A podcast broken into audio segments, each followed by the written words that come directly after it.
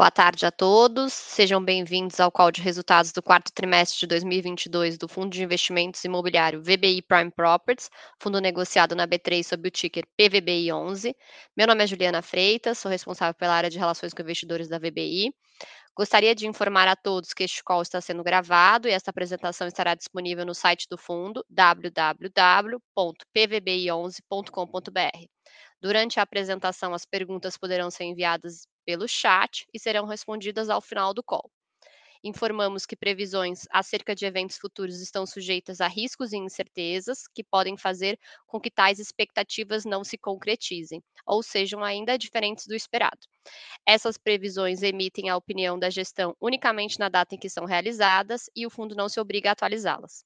Gostaria de agradecer a presença de todos e informar que essa apresentação será conduzida pelo time de gestão do fundo, representado hoje pelo Rodrigo Abud, sócio fundador da VBI, e pela Natália Lande. Boa tarde, Rodrigo. Boa tarde, Natália. Boa tarde, Juliana. Boa tarde, pessoal. Uh, mais uma vez estamos aqui para atualizar né, sobre o status do fundo, com base no fechamento do quarto trimestre de 2022. Né? Passando aí os principais pontos de atenção, aí o que, que aconteceu uh, ao longo do último trimestre e dando um, um, uma atualizada aí ao longo do ano como um todo, né? Tivemos algumas movimentações, então o intuito aqui é só dar uma atualizada, né? Uma esclarecida nesses principais pontos. Então, para a gente iniciar a nossa conversa, né? Vamos atualizar aqui o fundo como um todo, tá? Uh, a gente uh, fechou o ano com um patrimônio líquido aí da ordem de 1,2 bi, né? A gente está com mais ou menos 44 mil metros quadrados de ABL, tá? O, um ponto importante que tem subido constantemente, a gente tem mencionado isso nos, nos últimos calls, é o número de cotistas, tá? Então a gente tem aumentado substancialmente a nossa base. Hoje nós passamos já os 90 mil cotistas, tá? O mercado, nós fechamos o ano aí com price book aí de 0,86, ainda reflete um desconto quando comparado a patrimonial, mas o propósito do nosso fundo continua exatamente igual. É investir em ativos de elevadas especificações, né, qualidade técnica nas principais localizações de São Paulo, né, aqueles ativos que a gente tem ali uma participação significativa, que a gente tem ali uma, um poder de, de controle de gestão. Tá? Então é muito simples de escrever a nossa estratégia, como a gente sempre fala, né? Ela é muito fácil, né? A gente vem aqui e fala, ó, comprar edifícios bons e bem localizados, né? Com governança, que a partir dali o resultado vem. A gente atrai bons cotistas, permanece alugado, como a gente viu aí o resultado ao longo do ano, né? Um ano difícil de 2022, com bastante incerteza, volatilidade. A gente passou o ano uh, sem nenhuma vacância, né? enfim, repassando inflação, ganhando no aluguel. Tá? Então, nossa estratégia é muito fácil de, de descrever, uma grande dificuldade é implementar. Tá? Mas isso acho que a gente vem fazendo com sucesso. Tivemos aí uma emissão no final do ano, vamos falar um pouco mais uh, sobre o status, então, como que está. Tá? Uh, antes da gente dar continuidade, então, falar mais especificamente do fundo, vamos dar uma, uma geral sobre o mercado de escritórios como um todo. Né? A gente ouve muito falar, mas a pandemia, como é que é o impacto do home office, né? Uh, como isso tem impactado o mercado de escritórios como um todo. Tá? Então, quando a gente olha, é importante lembrar que São Paulo, primeiro, o nosso fundo ele investe basicamente em São Paulo. Né? E quando a gente olha São Paulo, a gente vai quebrar em algumas regiões específicas. Tá? Basicamente, aqui a gente fala em quatro ou cinco grandes regiões. Tá? As de maior significância são para a gente a Paulista, Jardins e Marginal, tá? onde tem o estoque mais novo, o estoque mais comparável, ali mais uh, uh, uh, elegível para investimento do PVBI. Fora isso, tem a região centro e outros, né, que são estoques do centro, principalmente estoque um pouco mais antigo. A região outros ali engloba tudo isso que não for as três ou quatro regiões aí uh, principais que têm volume para a gente classificar. Tá? Quando a gente olha região a região, hoje a nossa carteira está mais uh, centralizada aqui na região dos jardins. Né? E o porquê disso? É porque ela tem apresenta um melhor comportamento, é onde tem uh, onde captura grande parte da demanda. Tá? Então, para dar continuidade, a gente vai falar um pouco de como estão as diferentes regiões, porque quando a gente olha falar o mercado como um todo, como está o mercado como um todo da cidade de São Paulo, né? É um mercado de quase 9 milhões de metros quadrados, tá? E que para a gente de maior importância, dada a estratégia do nosso fundo, é, nós estamos falando em quase 4 milhões aí do estoque elegível, aí que seriam os edifícios classe A ou mais, né? Então, quando a gente olha o mercado de São Paulo, tá? A gente fechou o ano de 2022, se a gente passar para o próximo slide, uh, com um, uma, uma diminuição no novo estoque. O que, que significa isso? O volume de prédios entregues ao final de 2022 tá, foi menor do que aquele entregue ao final de 2021. Foi aproximadamente metade, o que é bom. Tá? Diminuiu o volume de entrega, a gente entregou 112 mil metros quadrados, né? Uh, aumentou a absorção líquida, esse é outro indicativo que é muito importante. Então, o que, que significa absorção líquida?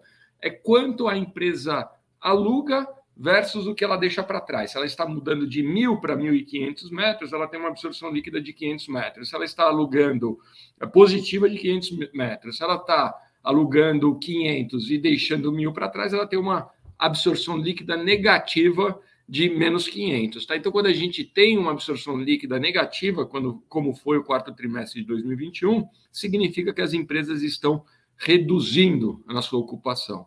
Mas, ao final de 2022, quando a gente faz essa análise, a gente viu que o mercado cresceu, as empresas cresceram de uma maneira geral, tá? elas absorveram 103 mil metros quadrados a mais do que deixaram para trás, o que é um indicativo importante, muito bom. Tá? Então, elas estão reduzindo o espaço vago. Né? E isso se reflete ali na vacância. Quando a gente compara a vacância do final do quarto trimestre de 22 vis-à-vis do quarto trimestre de 2021, a gente vê que a gente teve uma redução aí de quase 100 basis points, né, um ponto percentual, o que já começa né, a dar indicativos ali de uma recuperação de mercado, né, reflete um pouco mais no preço médio pedido, ou seja, o valor de aluguel está crescendo, como a gente pode ver aí na comparação entre 21 e 22, tá? E acho que começa a afastar aquele fantasma que veio muito à tona durante a, a pandemia. Ah, mas o, os escritórios, né, o uso dos escritórios, como é que é? As empresas vão diminuir, vamos tudo trabalhar em home office, né? A gente sempre defendeu aqui em todos os nossos calls, desde o IPO do fundo em 2020, a gente sempre falou que não, que o escritório tem um papel uh, importante né, na dinâmica corporativa, tá? que ele, a gente pode mudar a nossa relação de uso, a gente pode ter um, um, um, uso mais híbrido, como a gente tem visto aí na prática, né? mas a gente continua dependente, as empresas continuam dependentes do espaço corporativo, do escritório, da troca de informações, de experiência, de sinergia. Tá? Então, acho que os números ao final de 2022 refletem bem isso. E a gente sempre falou: olha, o, o, o, essa ameaça, essas reduções, aumento da vacância, é muito mais em função de uma redução macroeconômica, redução né, da economia, do PIB, do que qualquer outra coisa. E está aí, final de 2022, a gente teve aí um, um, um avanço né, em termos da redução da vacância e um aumento do preço pedido. Tá? Isso falando do mercado como um todo. Quando a gente começa a analisar região por região, a gente vê né, os diferentes comportamentos, tá? Então a gente vê aí uma região da marginal com uma vacância maior, tá? Ou seja, espaços é onde se concentra a maior parte dos espaços vagos de São Paulo, com 28%, tá? A gente vê uh, a, a região outros com quase 22%, e na outra ponta, né, a região Jardins, que, como eu falei inicialmente, é a região que concentra a maior parte dos nossos, ou a totalidade dos nossos investimentos, com apenas 8,3% de vacância. Então, isso explica muito né, por que, que a gente está concentrado nos jardins. Né? Ah, foi sorte? Não, não foi sorte. Essa análise a gente consegue fazer com uma certa antecedência. E por isso nós optamos por uh, focar os nossos investimentos na região dos jardins.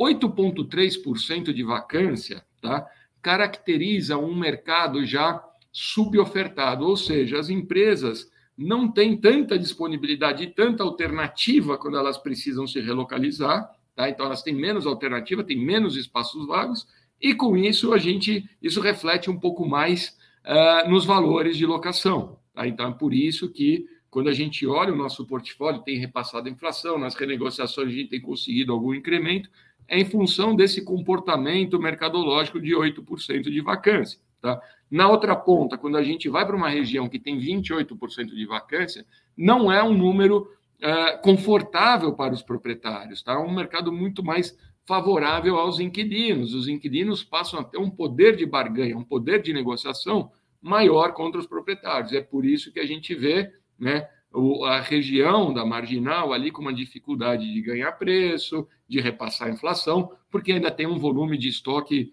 uh, disponível bastante grande. Então, os proprietários fazem concessões para atrair os inquilinos para o, o espaço disponível deles e reduzir essa vacância. Tá? Então, essa é a situação do nosso fundo, né? Uh, hoje, então, concentrado 100% ali na região dos jardins, e é a região que apresenta o melhor uh, comportamento. Né? Tão importante quanto isso, no próximo slide a gente vai ver que é a, a previsão de entrega do novo estoque. Tá? Então, como eu falei, a previsibilidade do mercado, por que, que nós concentramos o, o, o, os nossos investimentos nas regiões dos jardins? De novo, porque a gente consegue, com uma certa antecedência, né, analisar o que vai ser entregue, a gente consegue compor, uh, ter uma previsão de como o mercado estará daqui dois anos, seja na região dos jardins, seja na região marginal, com base nesse gráfico. Né? Acho que uma das grandes vantagens do nosso mercado imobiliário é essa previsibilidade. A gente sabe o que vem uh, pela frente aí com uma, uma, uma antecedência de pelo menos dois anos. E quando a gente olha esse gráfico, a gente vê que em 2023 vem um volume uh, considerável aí de entrega, tá? mas só que a gente vê ainda uma, uma, uma maior concentração na região da, da marginal, ou seja, a região que tem maior disponibilidade hoje, maior vacância de quase 28%, é aquela que se que concentra maior parte das entregas ao longo dos próximos dois, três anos. Tá? Ou seja, tem uma situação ainda que não é muito uh, animador ali, né, para novos investimentos. Então, provavelmente ali em 2025, né, os valores ainda não vão ter reagido uh, uh, como gostariam os proprietários. Por isso que quando a gente olha, fala, ó, nós vamos investir alguma coisa na região da marginal? Sem dúvida, em algum momento. Temos pressa? Não, nenhuma. Tá? Vamos acompanhar o, a evolução do mercado. Na outra ponta, na região dos jardins, poxa, a gente consegue ver aqui que ao longo dos três anos, dos próximos três anos, tem apenas 100 mil metros quadrados sendo entregues, tá? sendo que grande parte de uma parte deles é o nosso próprio ativo, o ativo Union, que nós vamos falar um pouco mais à frente. Ou seja, uma região que tem uma taxa de vacância de 8%, com uma, um, um cenário de suboferta, que concentra grande parte da demanda atualmente dos inquilinos, né? ainda, e ainda apresenta uma baixa uh, previsão de entrega ao longo dos próximos três anos, significa que a situação continua confortável para a gente, né? continua confortável para os proprietários. Tá? Então, devemos concentrar aqui os nossos investimentos né, nessa região específica. Tá? Então, esse é o cenário para os próximos três anos, aí até o final de 2025, né? uh, mostrando ali uh, uh, o porquê da nossa tese de investimento, da nossa concentração em determinada região. Tá? Passando para o próximo, então, a gente vamos, vamos atualizar então os principais movimentos que a gente fez no fundo, né, ao longo do último trimestre, né? para quem não se recorda aí, a gente em 2021, né, a gente anunciou uma transação de aquisição do bloco B, do bloco da Torre B do, do complexo JK, é um complexo que a gente continua tendo enorme admiração, né, reconhecimento da região, da qualidade, tá? É, na nossa concepção, o melhor uh, empreendimento multiuso da cidade de São Paulo. Tá? O que, que significa isso? Que lá tem escritórios, tem shopping center, tem restaurante, tem academia, né, tem tudo ali na melhor localização. Nós estamos aqui a uma quadra da, da, da, Faria Lima, né, ou duas quadras da Faria Lima, uh, com facilidade de transporte, transporte público, enfim, bem do perfil do, da, da, da, da tese de investimento do PVBI. Nós compramos em julho de 2021 tá? Te, negociamos ali uma condição onde a gente comprava uma parte, a Vista faria uma emissão para comprar um, um, uma participação adicional e, e faríamos também uma dívida ponte para financiar essa aquisição né, e essa nova emissão que a gente faria para uh, uh, comprar, aumentar nossa participação.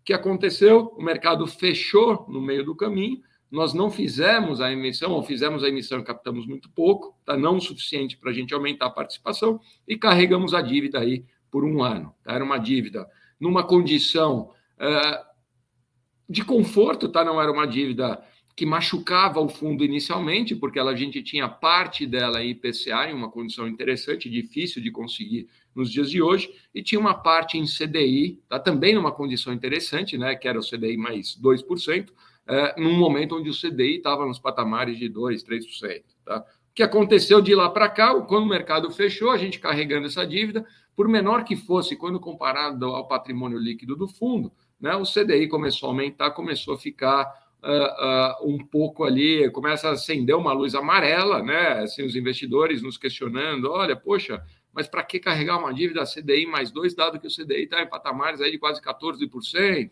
né? Uh, então a gente optou, né? A gente, ao mesmo, ao mesmo tempo, a gente viu uma valorização do nosso, do nosso imóvel, do nosso ativo, uma coisa que a gente vem repetindo ao longo do tempo aí, falando que os nossos, nosso portfólio tem uma capacidade de precificação diferente dos demais, tá? A gente tem ali, por estar numa região bem uh, consolidada, tá? Os valores que a gente tem aqui de book ainda tem espaço para andar. Então, quando a gente negociou os termos da venda em patamares quase 30% superiores ao que a gente comprou um ano antes, né? A gente amortizaria a dívida, pagaria a dívida, geraria um resultado para o cotista, tudo mais. A gente falou, poxa, não tem o porquê não vender, tá? Então nós assinamos no final do ano, em dezembro do ano passado, uma venda nessas condições a quase 39 mil reais o metro quadrado, onde a gente amortizaria toda a dívida, zera, zera a dívida do fundo, tá? Uh, então a gente, só que o recebimento dela se deu em quatro parcelas, tá? Três grandes parcelas, para falar a verdade, uma logo em dezembro, janeiro, né? Então essa primeira em dezembro a gente matou a dívida, em janeiro a gente recebeu uma pequena um residual ali dessa primeira parcela, tá? Da ordem de 6 milhões, e temos mais duas grandes parcelas a receber entre em, em julho e dezembro de 2023. Então a gente tem quase 70 milhões aí, mais 70 milhões para receber, né? Isso gera um lucro por cota aí da ordem de 3,27, tá TIR, né, ou retorno para os investidores aí superiores a 46%. Então quem estava incomodado com o pagamento da dívida, né, ou o carrego da dívida CDI mais dois, saiba que com essa apreciação da venda a gente conseguiu gerar esse resultado de 46% para os cotistas. Mata as dívidas, fica com o fundo totalmente clean, né, sem nenhuma obrigação ali, tá? A gente ainda estava num período ali de carência da dívida, a gente estava pagando só juros. A partir de julho do, do, do, desse ano, a gente começaria a amortizar a dívida, isso gerava aí algum, algum desconforto, e por isso que a gente optou por vender essa participação, zerar a dívida e gerar o resultado para os nossos cotistas. Então, a gente ainda tem duas parcelas a receber aí, grande parte, é, elas vão estar divididas entre capital e o lucro distribuível aí ao longo do segundo semestre de 2023. Tá? Então, esse é o racional da venda uh, do JK. Tá?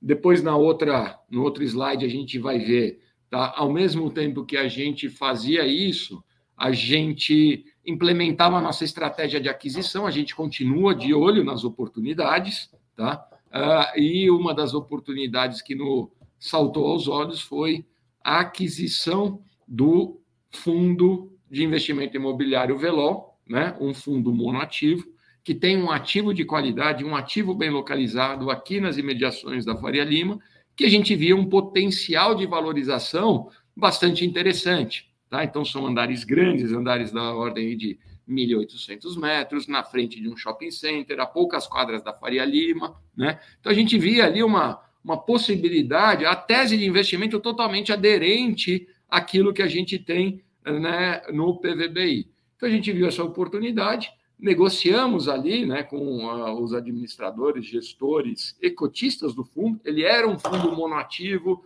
de gestão passiva, tá? aquela, aquela safra que se deu ali no primeiro momento de desenvolvimento da indústria de fundos imobiliários ali entre 2011 e 2013, né, eram fundos monoativos de gestão passiva. Uh, a gente viu essa oportunidade, negociou e falou: bom, temos interesse em comprar. Qual era o grande desafio para essa aquisição? O momento de captação. Tá? Então, com uma taxa de juros elevadas, fica difícil a gente fazer novas emissões. Então, por isso, a condição negociada para essa aquisição foi: eu te pago parte em dinheiro, tá? eu te garanto um montante mínimo em dinheiro, tá? que foram esses 35 milhões, que a gente precisaria fazer uma captação para uh, uh, conseguir fazer frente, o fundo não tinha esse caixa, então a gente fez, abriu essa captação, falou: olha, eu te garanto 35 milhões de reais em, di, em dinheiro, que dá aproximadamente aí 15% da transação. O restante eu vou tentar captar, mas se eu não captar, eu vou te pagar em cotas. Tá? Então, eu te entrego cotas como moeda de pagamento uh, uh, pela venda do ativo. O pessoal aceitou, os cotistas aceitaram, então virou uma, uma, uma transação interessante para ambos os lados, para a gente. Um, um, um ativo né, aderente com a nossa estratégia, com potencial de valorização numa condição interessante. Para os investidores de Velol, poxa, estar num fundo monoativo de gestão passiva com pouca liquidez, baixíssima liquidez, né, volume transacionado, me ingessa um pouco. Eu não tenho alternativas para a venda das cotas, fico muito suscetível a variações e tal, eu prefiro ter uh, esse investimento né, como cotas do PVBI. Então, é por isso que eles aceitaram esses 85% em pagamentos uh, em cotas do PVBI. A, a gente abriu a captação, uh, conseguimos viabilizar esses 35 milhões, entregamos esses 35 milhões de dinheiro, o restante a gente entregou em cotas do PVBI. Tá? Com isso, a gente sacramenta a, a transação, colocamos o ativo para dentro. Né? Então, hoje, quando eu falei lá no início que a gente está com 44 mil metros quadrados de ABL, já contempla esse ativo. Tá? E, em termos do ativo em si, né, numa condição interessante, a gente aí abaixo de 20 mil reais o metro quadrado que a gente que a gente tinha, né? Uh, quando a gente faz uma análise que a gente sempre gosta de fazer e quem acompanha viu outros uh, racionais de aquisição que a gente faz é sempre muito atrelado ao custo de reposição. Né? Então, a gente, quando vê, olha, o que, que eu preciso para fazer um prédio igual a esse? Eu preciso comprar o terreno, eu preciso comprar né, o direito de construir a mais, o famoso CEPAC, a construção em si, a gente chega aí a um custo de reposição superior aí a 25 mil reais o metro quadrado tranquilamente. Nós compramos a 19.500, a gente vê um potencial de valorização aí bastante interessante muito em linha com o que a gente vê no restante do nosso portfólio. Uma outra forma de analisar também essa aquisição ainda é por conta do, do aluguel. Né? A gente tem ali o Faria Lima a três quadras, o, os aluguéis, nós vamos ver um pouco mais adiante, mas eles estão passando os patamares de 200 reais o metro quadrado. Aqui, a gente fala, poxa, há três quadras aqui, quanto que eu posso dar de desconto para que o inquilino venha para esse empreendimento, né? de, de, de, de especificações técnicas elevadas, mas não de frente para Faria Lima. Que seja 30% de valor de, de desconto quando comparado com a Faria Lima, nós estamos falando aí no valor do metro quadrado da ordem de 140 reais o metro quadrado, e isso significa um cap rate implícito na aquisição, né? um, um yield ali recorrendo na aquisição da ordem é, superior a 8,5%, ou seja, uma aquisição bastante positiva para o fundo. Tá? Uh, e essa é a nossa tese, essa é a nossa proposta para aquisição. O que, que nós vamos fazer? Quando a gente olhou o aluguel que estava implícito ali, ele estava abaixo desses patamares, tá? então a gente vai implementar ali a nossa proposta de geração de valor. Vamos aumentar os valores de locação através das renegociações com os inquilinos atuais ou eventuais novas locações. Tá? Então, quando a gente fez a aquisição, a gente já tinha ali alguma vacância na, no, no, empreendimento, a gente via a oportunidade de ir reposicionando o, o empreendimento através do ganho do aluguel, tá? E, e, e isso a, a, na captura geraria captura de valor. Maravilha, tá?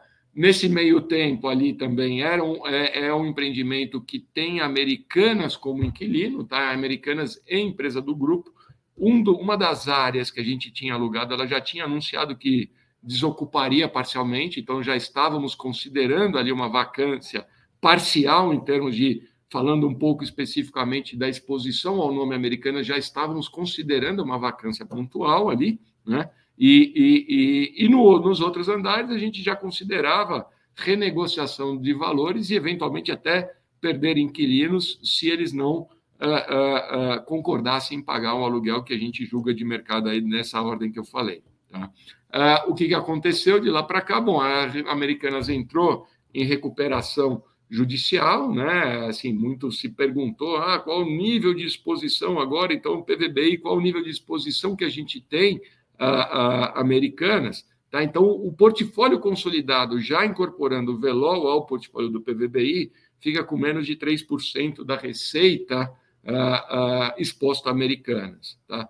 A gente não teve inadimplência deles, né? apesar da recuperação judicial, a gente vem recebendo os aluguéis.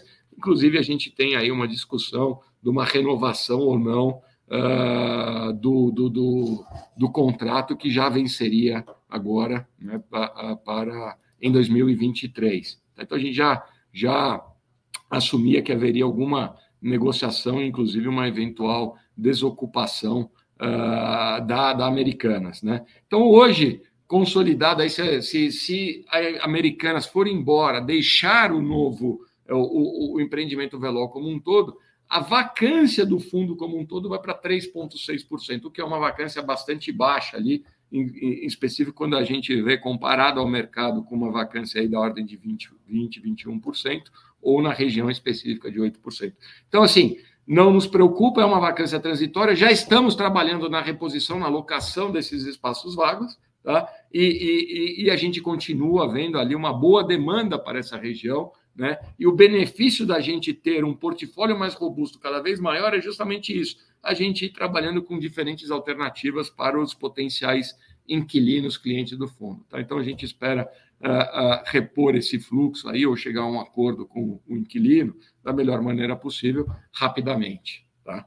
Uh, basicamente, esse é o racional da aquisição do Velol. Né? Depois, se tiverem algumas dúvidas, a gente pode esclarecer no final. Tá? Então, a gente está bastante animado ali, porque ele vem muito em linha. Né? Se a gente fala que a gente comprou por R$19.500 e o custo de reposição é 25 mil, a gente vê ali um upside no mínimo de 20, 25% ali nos próximos anos, muito em linha com o que a gente tem no restante do portfólio. Tá?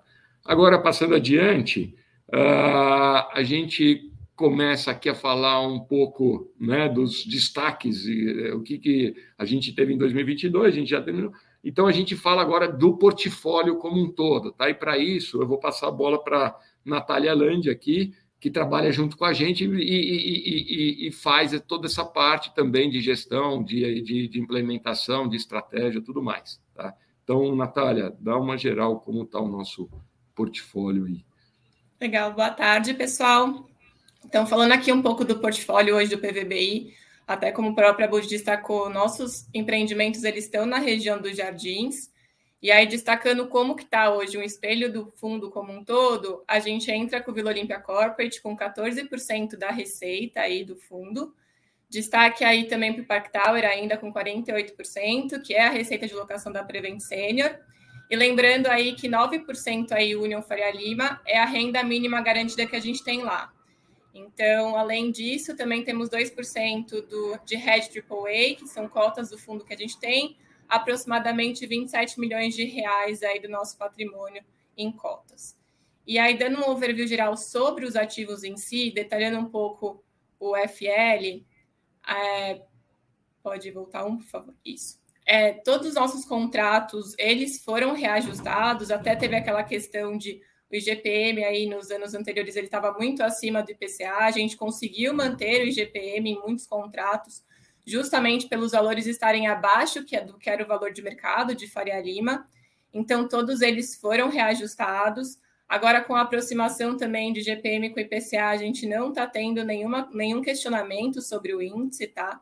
Então a gente está com uma previsão aí de mais ou menos um médio de 200 reais no, de metro quadrado no ativo, mas esse ano a gente já teve algumas revisionais que já estão passando valores de 220, então já temos valores superiores a isso, e a gente vê muito em linha com essa valorização que tem na região dos jardins, em especial o valor da Faria Lima. Então, a gente acredita em patamares ao final do ano muito acima de 250. Uma questão importante aqui é, foi uma notificação da Nomura. A Nomura hoje ela ocupa 560 metros quadrados, mais ou menos, lá no FL. E eles vão ter a saída em julho de 23. Eles avisaram em janeiro para a gente. E do mesma forma que em 2021 a gente teve ali a rescisão antecipada, a notificação da rescisão antecipada da RB Capital, e logo em seguida a gente já alugou para a Veda, a gente já vê essa tendência aqui acontecendo no FL. Então, a gente já está avisando, já está acionando o mercado sobre essa questão dessa vacância e a gente acredita muito na ocupação logo em julho também, assim que devolverem esse andar. Então, é muito pela resiliência também da região e essa questão da Faria Lima aí pegar essas, é, ser esse berço aí, essa região dos jardins, de muitas empresas querendo estar nesse local, principalmente mercado financeiro e tecnologia. No Park Tower, como eu falei, 100% locado para Prevent Senior. A gente tem um movimento importante agora em abril, que é o reajuste aí do contrato pelo IPCA. E aí apenas em 2024, em abril de 2024, que a gente vai ter a revisional. Lembrando aí que no ano anterior, em 2021, a gente teve aí a troca do reajuste deles de GPM para IPCA.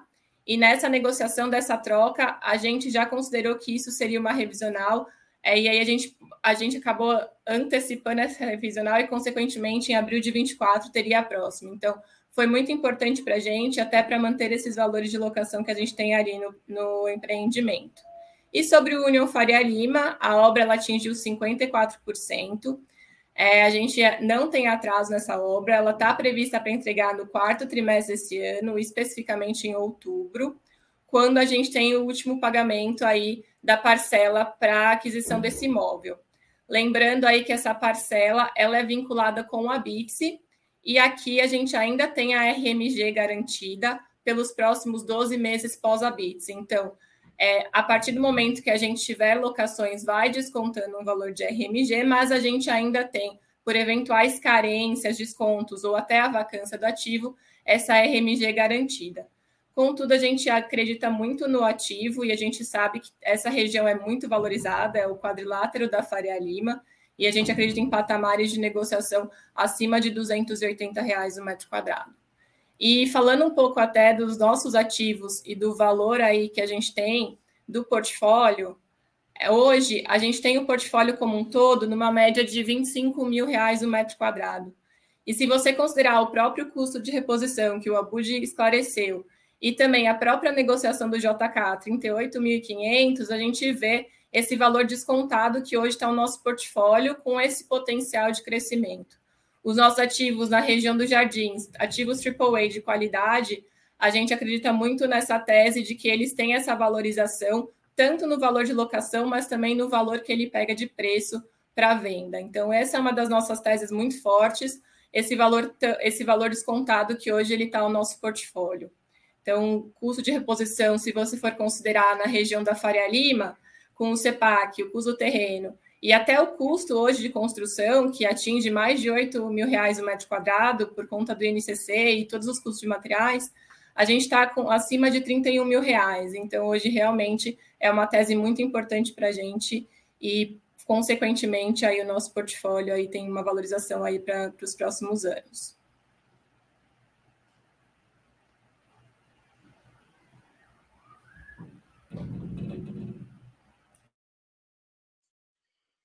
Vamos dar início agora à sessão de perguntas e respostas. É, nossa primeira pergunta é, ele, é de um cotista que nos questiona da seguinte forma. É, para os cotistas do Velol, me pareceu um ótimo negócio, pois entraram para um FI ativo e com vários imóveis. Já para os cotistas antigos do PVBI, não houve diluição do valor da cota?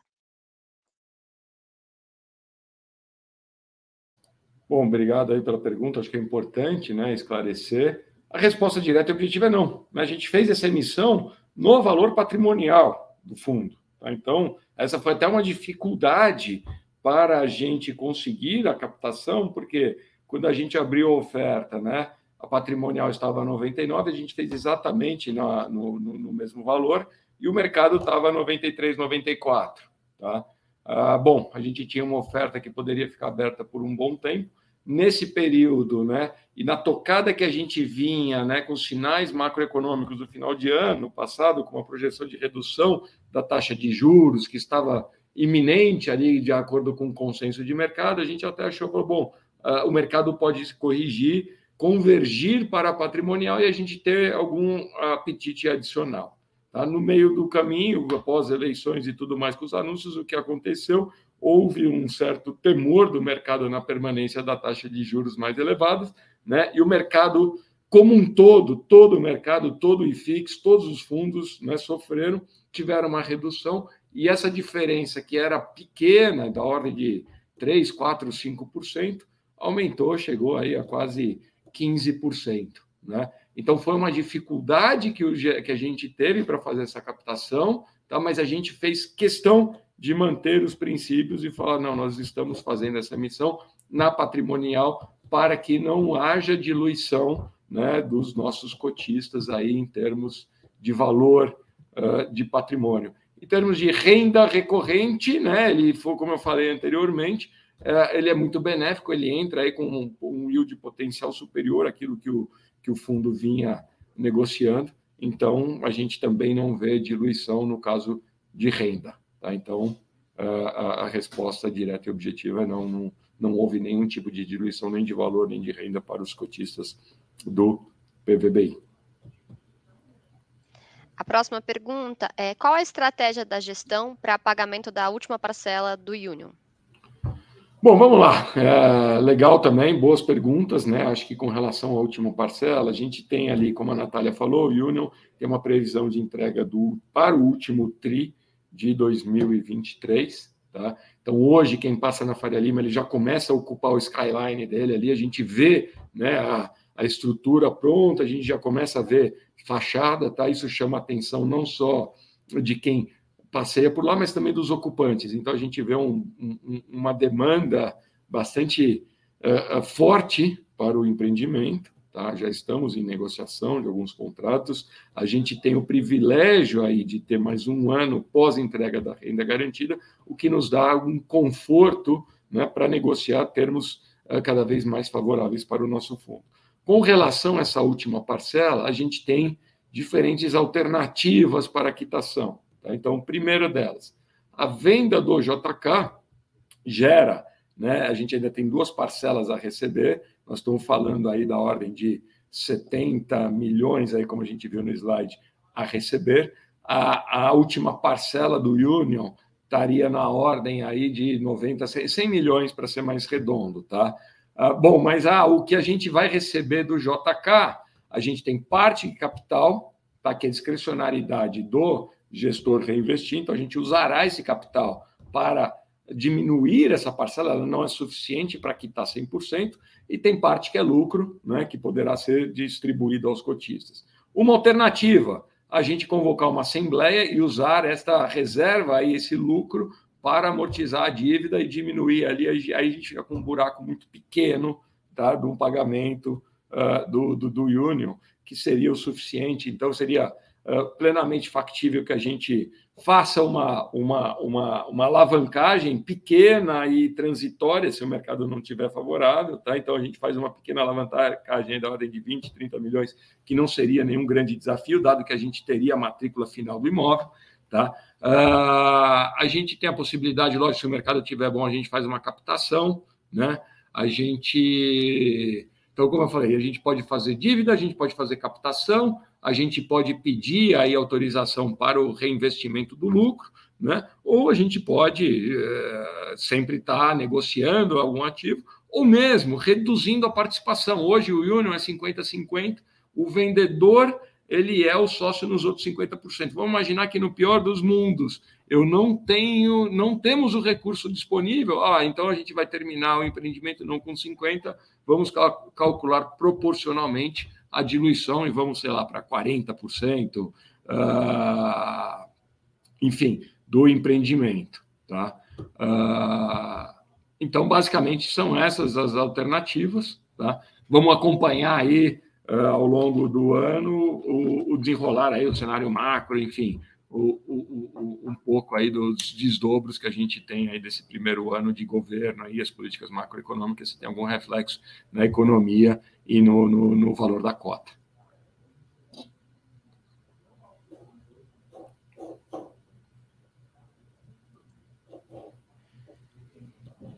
Bom, é, a gente recebeu uma última pergunta é, agora, é, que é a seguinte: tem um cotista querendo entender um pouco mais sobre a questão da, da venda do JK. Uhum. E ele pergunta é, se o cap rate apresentado na apresentação de 5,1% já, já considerava é, já, já, já considerava o serviço da dívida. Uh, não, né? Assim, quando a gente calcula aí os 5,1%, a gente leva em conta ali qual era o aluguel recorrente, tá? Uh, e divide pelo valor de aquisição ali do, uh, do, do, do, do, comprador. Tá? Então, 39 mil e, ou 38.700, né? Dividido pelo o aluguel anual dividido pelo 38.700 chega aí nesses patamares aí de, de, de, de, de 5,1. Tá? Basicamente é assim que a gente, a, a, a gente faz a conta. Uh, por isso que a gente falou: olha, temos que vender. Se o nosso portfólio, é, em relação ao, ao book value, está tradando em patamares de 7, se a gente, com relação ao mercado, está superior a 8 e a gente tem uma proposta de 5, né, significa que a gente está gerando um valor bastante interessante para o nosso cotista. Vamos vender, mostra um pouco também da cabeça da gestão, assim, falando, por mais que a gente adore o nosso portfólio, estamos muito confortável, olha, estamos sempre abertos aí a, a, a um eventual giro, monetização, né? Uh, enfim, é um fundo de gestão ativa de empreendimentos de qualidade, de localização, mas acima de tudo de gestão ativa e que gere valor para os nossos investidores, para os nossos cotistas. Nós não recebemos mais perguntas, mas eu gostaria de ressaltar aqui que o canal de RI ele segue aberto para quaisquer questionamentos que ficaram sobre o que nós apresentamos ou sobre dúvidas em geral do fundo através do ri@vbirealestate.com. Gostaria de agradecer a presença de todos e passo a palavra para considerações finais para o Abud. Bom, senhores, sendo isso que a gente tinha para apresentar com relação ao último trimestre de 2022, né, e um pouco de, do, do, do resumo do ano, né, nós agradecemos aí a presença de vocês, nos colocamos inteiramente à disposição aí para qualquer esclarecimento adicional. Lembrando, a gente continua bastante otimista aí com o nosso portfólio, com aquilo que tem sido né, executado, implementado na prática. Tá? Continuamos olhando aí as oportunidades, tá? E, e, basicamente é isso. Qualquer dúvida que possa ter permanecido, nós nos colocamos à disposição para esclarecimento via os nossos canais de RI, os nossos sites e, e, e, e mídias e redes sociais, tá bom? Agradeço a, a, a, a presença de todos e até a próxima. Um abraço.